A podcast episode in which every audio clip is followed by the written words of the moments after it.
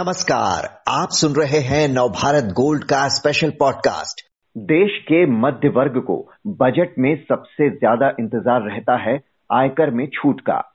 लेकिन इस बार भी उसे निराशा ही हाथ लगी। इनकम टैक्स में उसे कोई राहत नहीं मिली। हाँ बजट भाषण में वित्त मंत्री की तरफ़ से शुक्रिया ज़रूर मिला। तो क्या केंद्र सरकार के बजट में आम मिडिल क्लास के साथ अन्याय हुआ? आज की चर्चा इसी पर।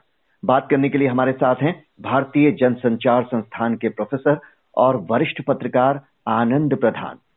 आनंद जी बजट में मध्य वर्ग को क्या मिला? वित्त मंत्री तो कह रही हैं कि हमने दो साल से टैक्स नहीं बढ़ाया ये ही बड़ी राहत है। मैं समझता हूँ कि मध्य वर्ग को उम्मीद ज़रूर थी इस साल कि टैक्स स्लैब में कोई बदलाव हो सकता है आ, कुछ छूट मिल सकती है। रेट में कुछ कटौती हो सकती है। लेकिन ऐसा लगता है, और ये उम्मीद इसलिए भी थी क्योंकि आप देखें कि महँगाई की दर बहुत ऊँची जा रही है। दूसरे महामारी के दौर में ये भी देखा गया कि खास करके जो मध्य वर्ग का निचला हिस्सा है, उसकी आय में गिरावट भी आई है। और तीसरा एक बड़ा कारण था कि इस बीच रोज़गार का भी संकट था। इन सबको देखते हुए ये अपेक्षा थी कि मध्य वर्ग को राहत देने के लिए और एक तरह से अर्थव्यवस्था को भी मदद करने के लिए ताकि लोगों के हाथ में कुछ पैसा जाए मध्य वर्ग के हाथ में पैसा जाए वो खर्च करे मांग बढ़े उससे निवेश बढ़े और अर्थव्यवस्था भी की गति आगे हो तेज हो। इन सब कारणों से ये अपेक्षा थी ये उम्मीद थी। लेकिन ऐसा लगता है कि वित्त मंत्री ने आ, ये सोचा कि बजट में टैक्स कटौती या टैक्स में कोई छूट देने के बजाय अर्थव्यवस्था में ज़्यादा निवेश करने पर ज़ोर दिया जाए। और इसके लिए साथ ही साथ उन पर यह भी दबाव था कि राजकोषीय घाटे को कम रखें। तो इन सब कारणों से एक बार फिर उन्होंने मध्य वर्ग को निराश किया। आ, हम्म। मैं समझता हूँ कि उनके पास ये ऑप्शन था कि वो खास करके निचले मध्य वर्ग को, जो निम्न मध्य वर्ग है, जिसकी आय बहुत ज़्यादा नहीं है, उसको छूट दे सकती थी, महिलाओं को दे सकती थी। लेकिन उन्होंने एक तरह से लीक पर चलना पसंद किया और कोई नया जोखिम लेने या एक तरह से अर्थव्यवस्था को गति देने के लिए लोगों के हाथ में पैसा देने जैसी किसी पहल से वो बचती दिखाई पड़ी। हम्म किसी ना किसी के लिए कुछ ना कुछ था, एक मध्य वर्ग को ही लगा कि मैं खाली हाथ रह गया। हम देख रहे हैं कि पीएम आवास योजना के तहत 80 लाख घरों की घोषणा गरीबों के लिए की तो बड़े निवेशकों को अगर देखें तो लॉन्ग टर्म कैपिटल गेन्स पर लगने वाला सरचार्ज जो है, उसकी अधिकतम सीमा को घटा दिया, पंद्रह फ़ीसदी कर दिया। पर अगर आम मिडिल क्लास की बात करें तो उसे उम्मीद थी कि शायद कुछ होम लोन पर कोई छूट का ऐलान हो जाए या कोई ऐसा कदम हो जिससे हाथ में उसके थोड़ा पैसा बढ़े, पर ऐसा भी कुछ नहीं दिखा, कोई संकेत भी नहीं। देखिए कई कारणों से उनके हाथ निश्चित तौर पर बंधे हुए थे, लेकिन ऐसा भी नहीं था कि उनके पास विकल्प नहीं थे। उनके पास विकल्प थे, लेकिन उसके लिए आपको महत्वाकांक्षी और साहसी होना पड़ता। उसके लिए आपको राजकोषीय घाटे की चिंता और उसका दबाव इतना महसूस नहीं करने की ज़रूरत थी।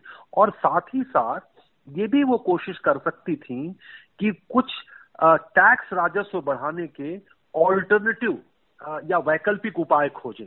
जैसे एक उपाय के चर्चा मैं ज़रूर करना चाहूँगा जिसके हम्म। ज़रिए वो आ, आम मध्य वर्ग को कुछ राहत दे सकती थी। हाल के दिनों में ऐसी कई रिपोर्टें आई हैं जो बताती हैं कि जो निचला मध्य वर्ग है या जो सबसे जो सबसे निचले गरीबी स्तर पर बीस फ़ीसदी में है और बीच का जो चालीस फ़ीसदी जिसको हम मध्य वर्ग कहते हैं उन सब की आय में गिरावट आई है केवल हम्म। और केवल जो सुपर 20 प्रतिशत अमीर हैं उनकी आय में ही बढ़ोतरी हुई है पिछले पाँच सालों में बाकी सबकी आय में गिरावट आई है तो वो ये कर सकती थी एक रास्ता था उनके पास इस समय पूरी दुनिया में आप देख रहे होंगे कि जो अरबपति हैं उनकी संख्या बहुत बड़ी है। उनकी आय भी बहुत तेज़ी से बढ़ी है। और एक आम सहमति जैसी बनती दिख रही है पूरी दुनिया में कि अरबपतियों को ज़्यादा टैक्स किया जाए। हम्म। कई इस तरह के आ, आ, हाल के दिनों में ऐसे आ, अभियान भी चले हैं। इसमें एक पॉसिबिलिटी थी। आज ही बिज़नेस स्टैंडर्ड अखबार ने एक कैलकुलेशन किया कि अगर देश के 126 अरबपतियों पर जिनकी जिनकी संपत्ति काफ़ी तेज़ी से बढ़ी है, उन पर सिर्फ़ दो प्रतिशत वेल्थ टैक्स लगाया जाता तो सरकार को एक दशमलव एक खरब रुपए की आय हो सकती थी।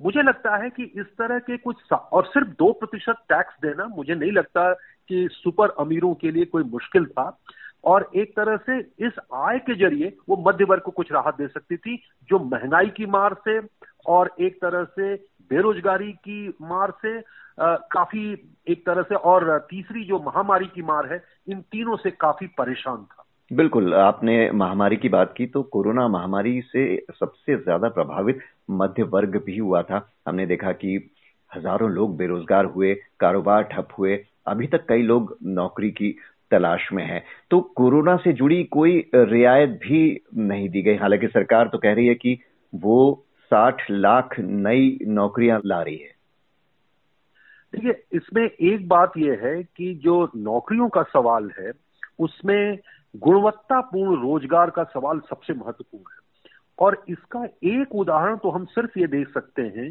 कि जो रेलवे की पैंतीस हज़ार के आसपास ग्रुप डी और उससे कुछ ऊँची नौकरियों के लिए सवा करोड़ युवाओं ने आवेदन कर रखा है। और उसके कारण कितना हाल में आपने देखा होगा कितनी अशांति और आंदोलन की स्थिति पैदा हो गई।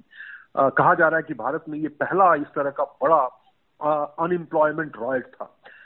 ये देख, ये बताता है कि संकट बहुत गहरा है और इस समय रोज़गार की बहुत ज़रूरत है। और रोज़गार कहाँ हम पैदा करेंगे? तो रेलवे है ट्रांसपोर्ट सेक्टर है स्टील अथॉरिटी है। ये क्षेत्र ऐसे हैं, केंद्र सरकार की नौकरियाँ हैं, स्वास्थ्य है, शिक्षा है। इसमें अगर ज़्यादा से ज़्यादा निवेश किया जाए तो रोज़गार के अवसर पैदा हो सकते हैं। और खास करके महामारी के काल में तो स्वास्थ्य में सबसे ज़्यादा बजट खर्च करने की अपेक्षा की जा रही थी। उसके बजट में वृद्धि की अपेक्षा की जा रही थी।